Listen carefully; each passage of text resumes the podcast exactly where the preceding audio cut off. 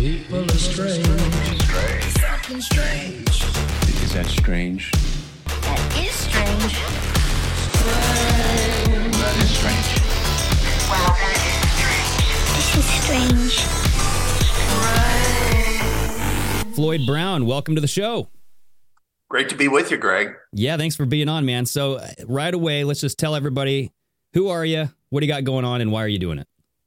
Well, I uh, have uh, been in politics for about 40 years. I actually met Ronald Reagan when I was a freshman in high school, if you can believe that. Wow, man.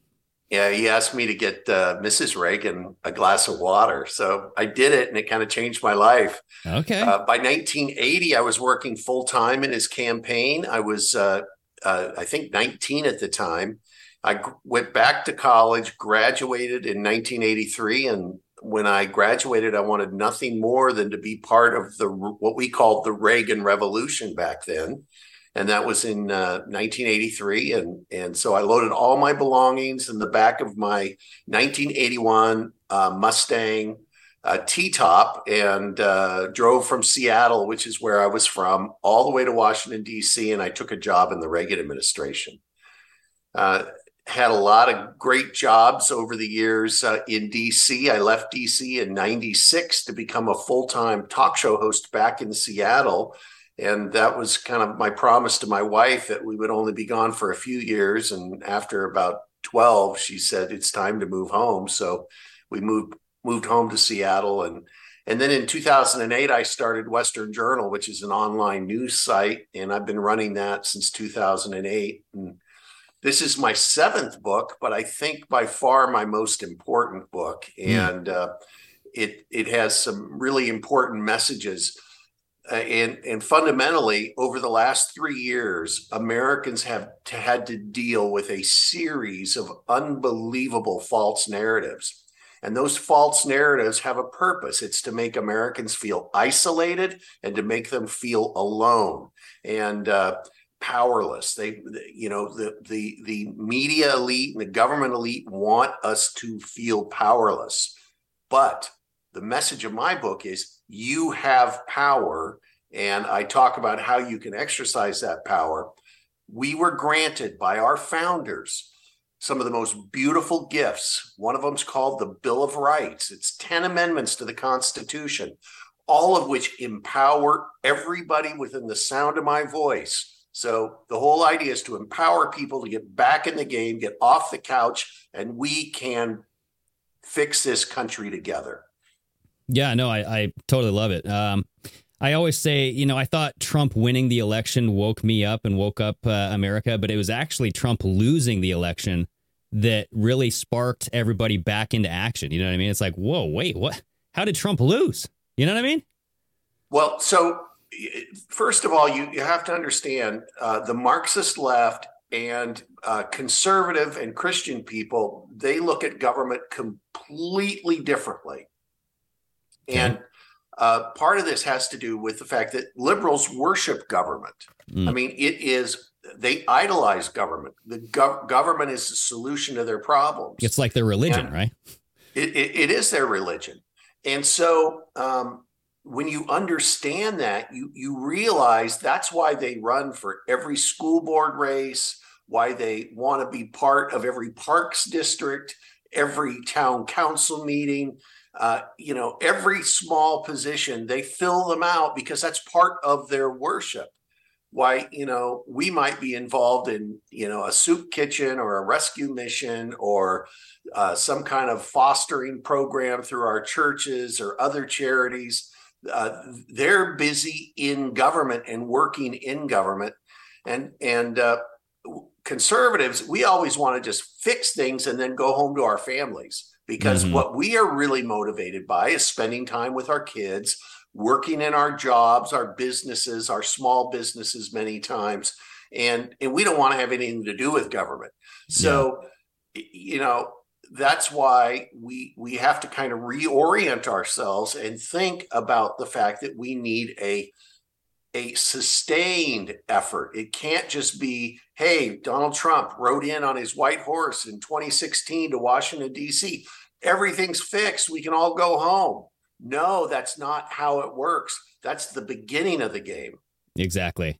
Yeah, and that's that's what I was kind of referring to as when Trump won, it was like, oh, hey, he might turn everything around. But then it's like, yeah, okay, so so you know, I've been through four wave elections in my life. The first, you know, the Reagan Revolution. We thought things were going to systemically change, and we really believed it. And then, um, you know, uh, he did some great things, and he was a great president. The Berlin Wall came down, and we made some progress.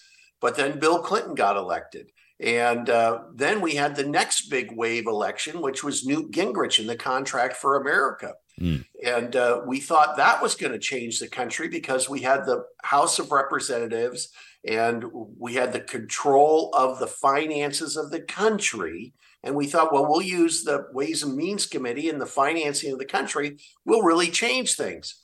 And they did some good, but then, you know, time moves on, and all of a sudden, uh, Barack Obama's president, and uh, and uh, things haven't really changed.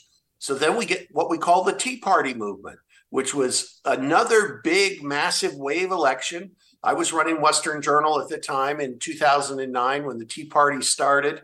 I participated in no less than 50 Tea Party rallies around the country. And uh, you know, we thought, wow, you know, we're going to have another wave election and we're going to win big and we're going to change things. And we got the wave election and we got Congress, but things didn't really change. And then the MAGA election, which, you know, for you was was was important and and it, it was important but still we weren't able to change things because we're fighting a uniparty in Washington D.C. Yeah. that's a very difficult and wily enemy. Yeah, and I mean, I even Trump has referred to them as the deep state, right? It's the uh, the long term Democrat, or not just Democrats, but politicians, long term bureaucrats who aren't even elected. To be honest, I mean, Fauci's of the world, you know, that are filling these positions that nobody elected them in. We don't even know about half of them, right? So there's a reason that the five richest counties in America surround Washington D.C. And the reason is, is because government is extremely lucrative and um, power is extremely lucrative. Yeah. And uh, Washington, D.C. attracts all the worst people, to be honest with you. And uh, I had a good friend and mentor, young in my career, a, a guy named Stan Evans, and uh, or, or M. Stanton Evans was his full name, but uh, he wrote a lot of great books over over time. But uh, he said something to me back in 1987 that stuck with me for years. He says, You know, Floyd, before we came to Washington, we knew this place was a cesspool. And uh, then, you know, we we were here a couple of years, and, and then we realized, well, it's actually a hot tub. Mm. And and this is what happens to people. Uh, I've seen, you know, congressman after congressman come to Washington D.C. with really great ideas and really great motives, and they're good people. But that first year, they make just a tiny little compromise, and then you know, a year after that or two years after that, they make a little bit bigger compromise, and then they wake up eight or 10 years later and they've become what they went to Washington to stop. And, and so uh, we've got to fix that. And the only way to fix it is by systemically changing the way our government operates. And the founders gave us a path to do that. It's called the 10th Amendment. That means we send all of this government back to the states and not have it concentrated in Washington, D.C. If it's back at the states, it's much closer to us and we can have a whole lot more impact on it. So, uh, like through your time in uh, the political arena, when did you notice the shift of that power uh, becoming so condensate or uh, I guess condensed in the Washington well, D.C. area? uh, y- what you're asking me is when did when did I get red pilled? I guess yeah, yeah, for sure. right. Yeah. Oh, oh I, I forgot. The FBI said saying the word. Oh yeah, that's right. We're now terrorists now. Ah, Yeah, it's a, it, it's a trigger word, so yeah, I shouldn't have said it. it's all good, man. We we uh, we know. Sorry. Um, No, but, uh, don't apologize. No, it's fine. it- it- you know, I was very fortunate to have some really strong mentors. I mentioned um, one of them was a was a uh, a gentleman by the name of Stan Evans. Another was uh, a, a former state representative from my home state of Washington. Uh, his name was Glenn Dobbs, and uh, and others that really opened my eyes early to the problems that we had and kind of the cancer that was metastasizing inside of the U.S. government, and it all had to do with power. Uh, you know, power is unbelievably intoxicating. And, you know, as a young man, I, you know, I worked for Ronald Reagan and then later I worked for Bob Dole. So imagine me, I'm in my 20s and I'm climbing on and off of a Gulfstream, right? And I'm flying private. Well, not because of me, but because of my bosses who I'm traveling with. Mhm. And and when I traveled with them, I stayed in all of the nicest hotels and properties all over the the really the world because I did travel all over the world. And uh, uh, you know, you, you get used to that lifestyle, and it's it's it's unbelievably intoxicating. Fortunately for me, I had a relationship with Jesus Christ. I'm a Christian, and that made it so that um, you know I always had a conscience. He was always, you know, Yeah, you telling me, actually had "Yeah, you- morality and you had a yeah, moral can't compass. do that. And I was listening to that. And so by the time it got to 1996, I said to my wife, who uh, is really, you know, she's she's she's been with me now for it'll be 40 years in September. Congratulations. I said to her in 1996, I said, I have to get out of this town or I'm going to lose my soul. Mm. And uh, so we just picked up and moved, which is kind of, you know, I think unique. A lot of people, once they get locked into that DC lifestyle, they just stay. yeah. And, but I turned my back on it because I, for me, my relationship with Jesus Christ is the most important thing. And, you know, I want, uh, when, when Jesus comes back and, ta- and, and, and says, Hey, Floyd, uh, it's time to account. I want him to know that I had a list and he was the only one on it. Jesus. That's all that was important to me. And so that's why I left DC. And, and really, that's part of why I wrote this book, because I want to get Christians uh, to, to claim the rightful spot that they should have in the governing of the country. Now, do you think that, um, I mean, because we've seen it, the slow kind of drip of just removal of uh, anything to do with God, anything to do with Jesus, uh, the slow removal. I mean, they're they're wanting to take God out of the Pledge of Allegiance, and so I think that's done on purpose. I think that's the the first step into uh, indoctrinating society into a Marxist revolution. Is you you have to remove the religious aspect and fill it with government, science, you name it. Yeah, and and America doesn't work without God. So Hmm. you have to realize uh, when you read our founding documents, and you read the Declaration of Independence, you're going to find it comes right out of the book of Deuteronomy. So our traditions require a moral citizenry because Yep. uh, if you're going to if, if you're going to have a large level of self-government then it requires people to be internally governed. I and they're internally governed when they have a relationship with a transcendent being. And because they understand they're accountable to some place besides themselves. Mhm. and and uh, so you're absolutely right. As they strip away god they strip away um, really the foundation for our governing documents the foundation for the declaration of independence the, the constitution uh, both of which uh, by the way mention god so the, the the the truth is is that you know if, they're able to strip god out of america then America won't work anymore. And and it will be just like uh, Rome. It will the republic will pass away, and we'll get some form of tyrannical, dictatorial governance, which is really what the left wants. I mean, that's that's what Marxism is: is a dictatorship of the small group of elites that tell everybody else how to live their lives. And just remember this that the only thing that saved the world from dictatorship was America. And, you know, we saved it from, we saved us, uh, the, the Europe from Nazi Germany, and then we saved Europe again from communist Soviet Russia. And without America, I believe the whole world becomes dominated by a small elite in a globalist dictatorship. So, do you think that that is the main issue? Is that the leaders at the top have been slowly indoctrinated over time, and then that's just has it like a trickle down effect into the local systems? Well, I, I think um, you know they have been influencing um, the schools for a long, long time. I mean, the Marxists targeted our schools.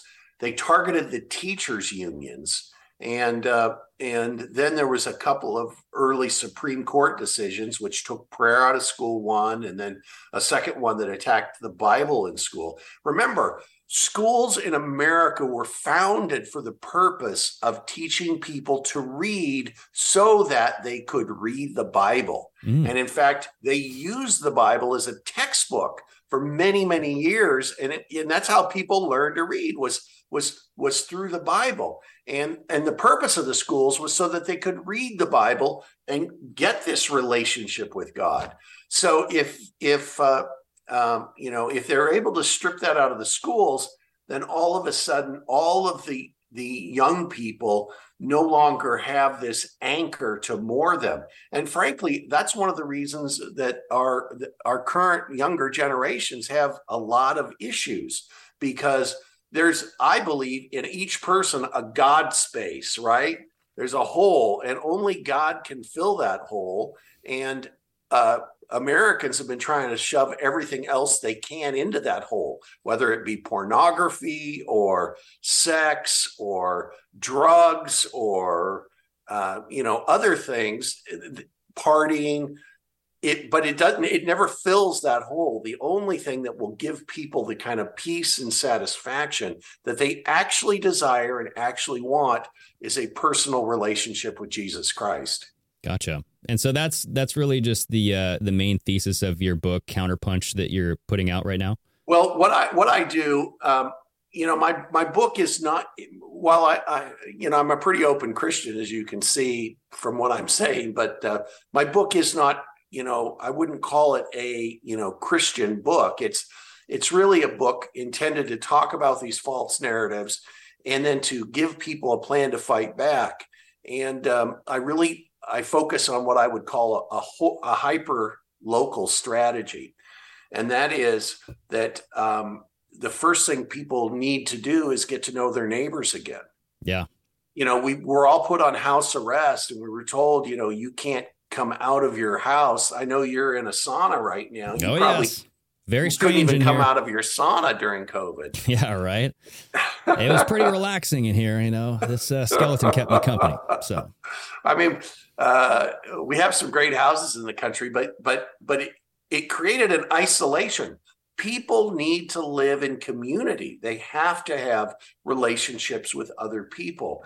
And so the first thing I encourage people to do is reconnect with their neighbors, reconnect with their community, reconnect with uh, your church uh, or your synagogue or schools, Hmm? your schools as well, right? and your and your schools, right? And then and then in that process, meet other people who think like you and start working together to impact and occupy that community you're in right there. And you can change your community. Yeah. So as far as um like local involvement with politics and stuff, what like where do people start? Like if somebody's listening to this and they go, you know, I really this is exciting, I want to get started. What's like yeah. So I talk about in the book a friend of mine who wasn't a friend of mine a couple years ago, but he's a good friend now. His name's Basil Firminos. Hmm. And Basil got upset because they were trying to make him wear a mask everywhere, and he just wasn't going to have any of it. So he got so fed up with these mask mandates that finally, at one point, he got on his mobile phone and he texted 50 of his friends. And he said, Meet me for coffee. And there's a local coffee shop called the Amped Coffee Shop where he said, Let's meet there. And, uh, and so he texted 50 people, which is a lot of people. But amazingly, 250 people showed up at his meeting. Hmm. And uh, that birthed an organization called the North Valley Constitutional uh, Citizens. And um, they have been working together ever since. Mhm. Um, you know, they meet every other Monday night. Um, they have they still have coffee, and uh, they meet at the same coffee shop, amped Co- amped coffee. But now, you know, they branched out. You know, they beat the mask mandate. So now, you know, they worked in the school board races, had a big impact there. They've worked in local legislative races, and they've gotten involved in the process. And so, what I what my first step, the first thing that I encourage everybody to do is number one, find out if you've got a group like that that already exists in your community. If it does, join it. If it doesn't, text some friends, get together for coffee, and launch your own. And it needs to be organic, and it needs to be local, and um, it needs to be regular.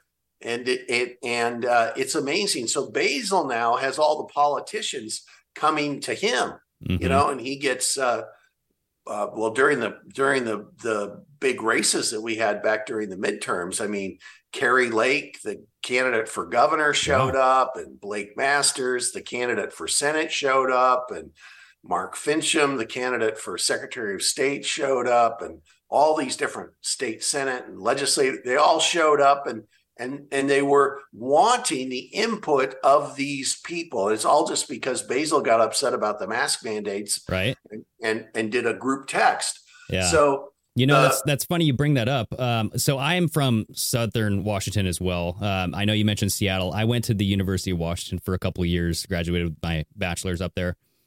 Um, so i did the same thing i was graduated olympia high school used to be beautiful, uh, you know, and now it's uh, overrun by homeless populations. But we you have know this. uh, i'm going to tell you something when i graduated from high school in 1979 olympia had a republican majority on the city council no way. I don't believe it. it's true it's like when? When does that ever happen? Never. yeah Yeah, good old blue Washington. Well, I mean, during the mandates, Hey, we had a Republican governor, John Spellman. when was this? Yep, in the in the early '80s. During, Okay. he came in with Reagan. I get you. And then it just all went downhill from there.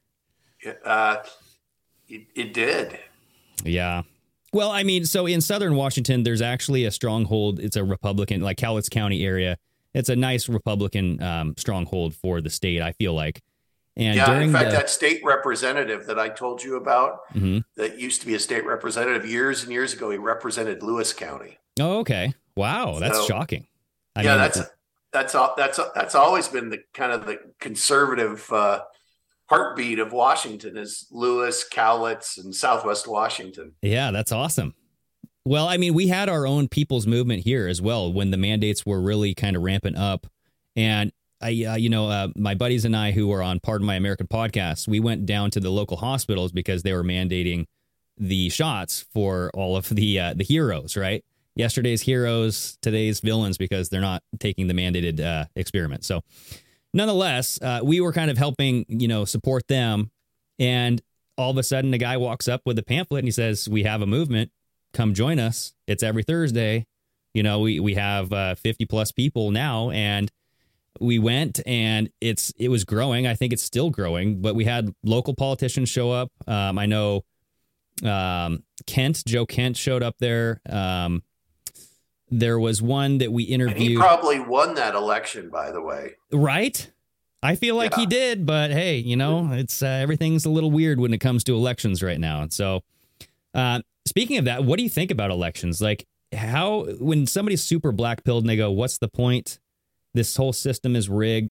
BetMGM has an unreal deal for sports fans in Maryland. Turn $5 into $150 instantly when you place your first wager at BetMGM. Simply download the BetMGM app and sign up using code OldLine150. Then, place a $5 wager on any sport. You'll receive $150 in bonus bets, regardless of your wager's outcome. And if you think the fun stops there, the king of sportsbooks has plenty of surprises in store. Check out daily promotions, same game parlays, live bets, and so much more. Download the app in Maryland today and get $150 in bonus bets instantly from your first wager. Only at BetMGM. BetMGM and GameSense remind you to play responsibly. See BetMGM.com for terms. 21 plus only. Maryland only. New customer offer, subject to eligibility requirements. Rewards are non withdrawable bonus bets that expire in seven days. From issuance, please play responsibly. For help, visit mdgamblinghelp.org or call 1 800 Gambler in partnership with MGM National Harbor. Promotional not available in Washington, D.C. And it's like, is the whole system rigged or is it just in specific locations? You know what I mean? Well, I, I think um, first of all, um, I think that there there is a lot of rigging in the system, and there's a lot of corruption in the system, and that corruption has to come out. Mhm. But the way it's going to come out is by us getting more people, getting more united, and really working from the local level. So fundamentally, your county can control elections or should control elections. But the state has been trying to grab all the power in the elections by by doing these mail ballots and and one of the things the left's always trying to do is centralize things. Yeah. Hey, when I was young, we used to vote by precincts. We would vote in our precincts, and then they would count the votes in the precinct. And a precinct was pretty small. Mhm. So you had all these precincts all over the state that were counting the vote. And so it was completely decentralized. So even if they could steal it in a couple of different precincts up in King County or what have you, because it was such a dispersed system, they couldn't rig it totally until they centralized it. Then, when it was centralized in one place, all of a sudden, one place could have corruption and they could corrupt the entire, you know, county or, um, you know, an entire uh, area. So Yeah. that's that's why we always have to fight for local control and cities can counties can um, exercise power in that and uh, i talk about in the book there, there's a christian doctrine called the doctrine of interposition and while it's kind of technical basically it, it's it, really boils down to this a lower level official or they might be called a magistrate, um, can resist unconstitutional, unlawful, and immoral edicts from above. They not only have a right to do that, they actually have an affirmative duty to do that. And Hmm. so, um, under Christian doctrine. So, what I also wanted to do was with this hyper local um, focus is let people know hey, if they take over their town, their town mayor and their town council has within their power the ability to resist mandates from uh, the governor or from the president or from uh, whatever other upper dictator is trying to cram down their throats. And this is very central to democracy because it goes all the way back to the Magna Carta, where uh, the local magistrates got together and told King John at the time, uh, and this goes back to the 1200s, that you can't have total power. Hmm. So, so uh, that's when we first started limiting the um, power of the king or the power of the chief or the power of the top guy. Because up until that time, power equated governance. Okay. It was always the toughest bully, the biggest guy, the top gang leader that controlled the government. hmm That's the way it worked. And and and and we changed all of that. And that's why America is such a special place. We actually had the ability of the citizens to control who governed them. And we're going back to a place where the bullies are now using government to to practice the most bullying they can on people down the food chain. And what I wanted to do was let people lower on the food chain know that they have a right to fight back against that. Now, and they have a right to fight back, but peacefully.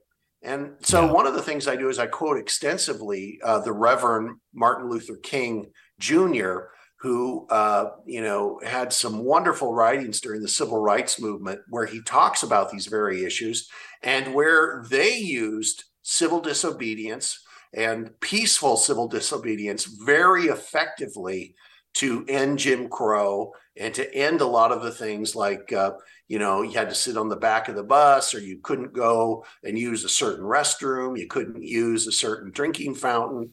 You know, that this, this uh, Segregation whole altogether. separate but, but equal kind of idea. And uh, ironically, it's the left that's trying to bring that back now with Right. CRT. isn't it? I mean, it's like it's unbelievable when you look at okay, it's like a hierarchy, right? You have, uh, uh, you know, you might be gay, but if you're gay and you're black, you might be a little higher than gay and white, and then it's just uh, you know, who sits at the top of the so uh, the social credit hierarchy, right? Well, right. They they uh, and they, and they're and they're always talking about the power structure, and um, they call it intersectionality, is what they actually call it. Yep. You know, the the most if I'm a you know black lesbian transgender who immigrated from Malawi, I'm better than you know the white guy that was born here. Yeah. Yes, indeed. So, as far as um, coming up with Western Journal, how did you come up with the idea, and how tough was that to actually insert yourself into this mainstream, um, you know, media circle? You know, Well, um, Western Journal, I wouldn't call it mainstream media, but Okay. what it was was I've always uh, been really interested in media, and I worked as a radio talk show host. hmm And so basically, I started blogging in in uh, 2007. And what I would do is I would just blog about what I would have talked about on the radio had I been on the radio that day. It was kind of just something to make me feel good, get it all off my chest yeah, and uh, I started doing it. And, and uh, my son, who was at college at the time in, in 2008, he said, Hey, Dad, have you ever heard of this thing called Facebook? And Facebook had just opened up to people that weren't in college. Until 2008, you had to you had to be in college to be a member of uh, Facebook. So they opened it up to the general public, and I joined early on, and and so you know i just started posting my blogs there and people wanted to read them and so they read them and they read them some more and pretty soon there was more demand and so i i said to my friends this was about the time the huffington post was created and and oh the the innovation of the Huffington Post was it was a multi-blog instead of just a blog. It was a lot of people blogging together. So I invited some of my friends to start blogging, and then uh, it, it grew and grew and grew to the point where I had to actually start hiring reporters because I couldn't ask my friends to write you know three or four articles a day, gotcha. uh, seven days a week. And So- that's what we do now. We produce about 40 to 40 to 45 pieces of content seven days a week. So what was that uh, like? In like, how do you ensure to get writers that aren't just extremely biased towards one side of the story, and that they kind of fairly present the well, whole? we, we, we vet everybody and everything very thoroughly. And if they don't work out, they hit the bricks. Well, and it's super challenging. I mean, I'm sure you've been labeled as like a far right extremist or far right, you know, whatever it is, as our Yeah. podcast. So is. I another lesson that I learned early in my career is when they start attacking you with labels like that, it means you're over the target. Mhm. So um, you are, you know, that actually encourages me. So the more they attack me, and um, you know, the New York Times, I think, has done like four different pieces where I've been on the front page of the New York Times over over the 40 years I've been involved. And uh, uh, what what you learn from that is that actually um, all PR is pretty good PR, and uh, the truth is is that when they start calling you names, they do it because they don't want to deal with your arguments. Yeah. Well, that's a good point, and you bring up something that I wanted to ask you about is um, how can people, when they're reading articles, how can they sift through disinformation, and how can they actually know exactly what the true side of the story is? Yeah. So I actually tell people that the number one thing they can do to be able to discern truth is to read the Bible. Mm. The Bible is a big book. It's got a lot of stories in there, and a, most of the stories are about truth and falsehood, or truth and sin, or you know waywardness and coming back to God. And uh, it, it's it's a great gauge, and and if you discern His word, it will allow you to discern what's going on around you. So I, I say if you're confused, step back, hmm read the Bible, spend some time in scripture. You don't have to read the news every day. Oh yeah, totally. I agree. Um, you know, you can get too much news. Uh, yeah. And and it's important to protect yourself from from too much news. Uh, but as far as uh, just like trigger words like that you you can just Yeah, pick you, out you, like that are you start understanding it. The more you know, the more you focus on it, the more discerning you'll become. And and uh, and you know, also I say with politicians, and this is really clear: don't listen to what they say, watch what they do. hmm It's much easier to understand a politician if you see what they're doing, rather than listening to what they say, because politicians are the very best liars. Absolutely. Yeah, Yeah, I learned that lesson all the way back in 1992 when I was writing my very first book. It was called Slick Willie: Why uh, Hmm. Why America Cannot Trust Bill Clinton. And uh, when I wrote that book, I spent quite a bit of time in Arkansas, and there was a Chief Justice of the Supreme Court there, Judge Jim Johnson, who said something to me about Bill Clinton way back then that uh, really now I think it applies to most politicians, but it really helped me understand Bill Clinton. He, uh, he said, listen to what Bill Clinton says and then know that he's doing the exact opposite. right. It's just like Joe Biden today. And and and then you you really can figure things out. So uh, through your years of the political arena as well, um, you were you were mentioning at the beginning of this conversation that you've noticed that you know you have this big swell of a movement come in, like the Tea Party, for example, and then you get uh, the change in Congress. You get everybody in the right places at the right time. Everything looks like it's about to change, and then nothing changes. And so, what do you do? You see that there's like some hope right now going forward with this change I actually do. Uh, You know, I um I believe that Donald Trump is going to be the Republican nominee despite the fact of everything they're throwing at him. hmm And I think that he has learned so much over the course of the last seven to eight years that in this second term of his, he's going to have the ability to do more because of the lessons he learned when he lost and then why he lost. So, uh, you know, I'm I'm I'm actually hopeful. I'm hopeful he's going to win, and I'm hopeful that a whole new group of people are going to be there to support him. I believe that there are a number of demographic groups. Black men are one of them, not so much black women, but black men are one of them, and Hispanics and Asians. All three of those groups, I believe, have the potential to vote for Donald Trump in much greater numbers than they did in 2016. Now they did vote for him in greater numbers in in uh, 2020, and um, you know it, it still wasn't enough. But but I believe you know to win these elections you gotta you gotta have a wave that's big enough to overcome the cheating. At a certain point, they can't cheat. So what And, what makes uh, you say that you think that he was going to win those demographics this time around? I, I think he's going to make great progress. I think he's going to go into the black community and he's going to say, you know, this justice system is rigged. You guys have been saying that for a long time. Guess what? I know it now and I'll reform it. Yeah, yeah. I, I mean, there are certain things that he's been saying. It is uh, well, he's his first rally, the Waco rally.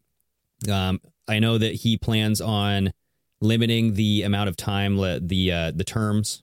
He puts terms limits on people in Congress. I really like that because then you can't just have lifelong politicians. Yeah. And we Um, have to eliminate whole departments of government. Yeah, So absolutely. there's there's no reason that education should be run out of Washington D.C. yep. There's no reason why parks Um, you know, you live in Washington State. There's no reason why the people of Washington can't keep Mount Rainier and the Olympic Peninsula beautiful parks. Yeah. I mean, uh, wh- why does it have to be a quote national park run by uh, the national government? hmm Why why do you need um, an interior department to own property all over the western United States? You don't. These states are capable of doing it themselves, and in fact, that's what the founders envisioned. So we need to go through Washington and just eliminate things like the Department of Agriculture, the Department of Commerce, the Department of Energy, all of these different departments.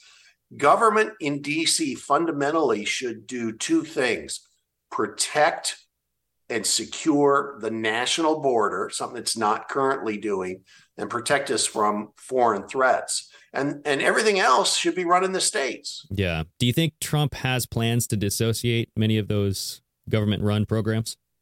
Uh, you know, I I um, I think that he would make great steps towards that. I don't know if it could all be done in one term, Yeah. But I think he would get us back on a path that would be a much better path, Greg, than we're currently on. Yeah, no, I agree. Um, the one thing that he said that I do have concerns that might uh, like pose some some issues with his uh, his voter base is that the uh, the mass deportation of Mexicans. He was saying that they was going to just uh, totally just have ICE out there and deport everybody who's illegally here.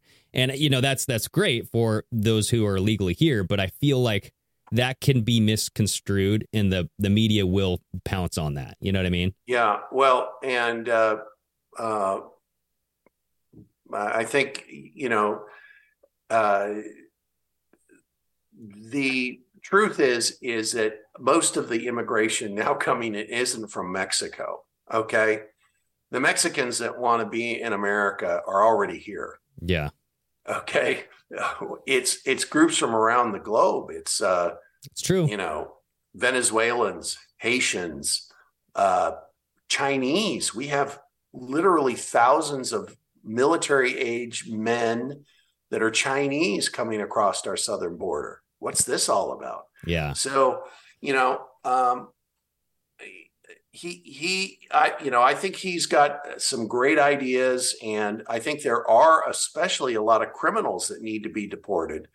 But um, you know, whether or not he would deport everyone, I, I don't, I don't, I don't know that. But uh, For sure. um, it's a, it's a, it's a, it's a great place to start. Well, so the the main concern for me is that the media it has not been addressed, right? And uh, you know, having Elon Musk take over Twitter that was a great start, but Yeah, but even that hasn't changed things. I, I go extensively. So my last book was called Big Tech Tyrants, Mhm. and so that's something I'm very familiar with, and I go through an entire plan on how to deal deal with big tech, and and I basically call for breaking up all of our major tech companies, including Microsoft and Facebook and or Meta, whatever it's called now, uh, Apple, uh, Google. These companies need to be broken up. They have too much power and they uh, exercise too much control over the public square and they need to be broken up. There's no reason for Instagram and Facebook to be in the same company. Those Mhm. are effectively standalone companies anyway. So I would definitely advocate um, breaking those companies up into a lot of tiny bits. yeah, and because I mean, that was one of Trump's genius moves. Is I mean, using Twitter as a campaign platform and really just getting you know Yeah, Twitter and getting away from the Twitter. Twitter is the least objectionable of these, and the smallest actually. Um, and uh, but uh, uh, the the the the truth is is that these companies have way too much control. Twitter's you know much smaller than any of those other companies. That's why Elon Musk was able to buy it. You know, Mm. because he he wouldn't have even had the resources to buy a Microsoft or an Apple or a Facebook or these other Google, these other behemoths that are Amazon that are literally trillion dollar companies. So I get you. I uh, I think we could break those companies up and and they it could it could be really good for the country too because we get a lot more competition than we have currently. Okay. Have you had any pushback from like the App Store or anything like that with the Western Journal app? Oh, I've had unbelievable pushback from big tech.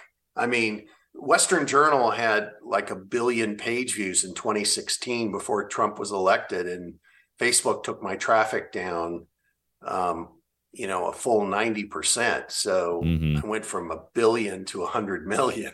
Yeah. And so that's a that's a huge drop in traffic. Uh, and uh, I've been fighting with big tech since then. They're they're they're, one of the most nefarious uh, and evil groups in our country right now, and and uh, I talk about that extensively in the book, I getcha. uh, Counterpunch. Uh, as far as uh, getting involved with schools and school boards and whatnot, what's been like your experience with promoting, uh, you know, activism with uh, getting on your local election boards or your school boards and stuff like that? Yeah, I mean it, it, it's great. There's we we've actually did really well during these last midterm elections and school board races all over the country, and school boards are dramatically changing. Uh, there's also this whole idea of charter schools, which I think is really important. There's Mm. no reason for a single monolithic public school system to run every school in the country. That's a monopoly that needs to be broken up. And it is being slowly broken up by charter schools and private schools. And by having the money go with the student rather than to the school. Yeah. No, and that's uh, I know Trump is a big advocate for that. Yeah, and, and I am too. And I, I talk about that in the book, Counterpunch. As far as uh, bringing the Bible back into uh, scholarly lessons and just like faith overall, is that something that you would? Yeah, no, I'm a big supporter of that. I mean, the Bible is, I think, the greatest book ever written. It's also one of the most interesting books ever written. yeah, And uh, it has, uh, whenever whenever anybody says to me, "Hey, the Bible's boring," it just shows to me they haven't read the Bible because you have everything in the Bible, every kind of, you know, sexual sin to every kind of corrupt practice to every kind of business. I mean, it all happens in the Bible. The Bible is extremely interesting, and you can learn amazing things from it. for sure. Okay, so awesome. Well, so to close this out, I mean, main takeaways from your book. If I read your book, Yeah, what- how's it gonna change me? Get off the couch, get into the game. That's my number one takeaway. You don't sit around and say and moan and bemoan things. Become part of the solution. Your founders gave you some wonderful tools. One of them's freedom of speech. Exercise them. They will take them away unless you exercise them. Uh, yeah, I agree. I think that's what they're slowly trying to do, step by step, day by day, is take away your rights, take away your money, and then eventually they'll take away everything they have. Ugh. Yeah, You, you, Greg, you got a lot of wisdom in that sentence right there. yeah. Perfect. Well, yeah, Floyd Brown, thank you so much for joining the show. Where can people find you? Well, uh, I'm on Twitter at Floyd Brown. I'm obviously at the Western Journal, so westernjournal.com. And uh, right now, you know, just uh, go to Amazon and order a, a copy of Counterpunch, and and uh, I think you'll you'll find it to be a, a, a really worthwhile read. Heck yeah. Well, yeah, I appreciate everything that you're doing here, Floyd. And then uh, also just thank you so much for joining me today. It was a pleasure talking with you. Well, it was my pleasure, Greg, and I look forward to talking to you again. Stay active, keep fighting. Those kids of yours are important, and you're fighting for them so that they can have the same freedom that you've had. Absolutely. All right. Until next time, everybody. God bless.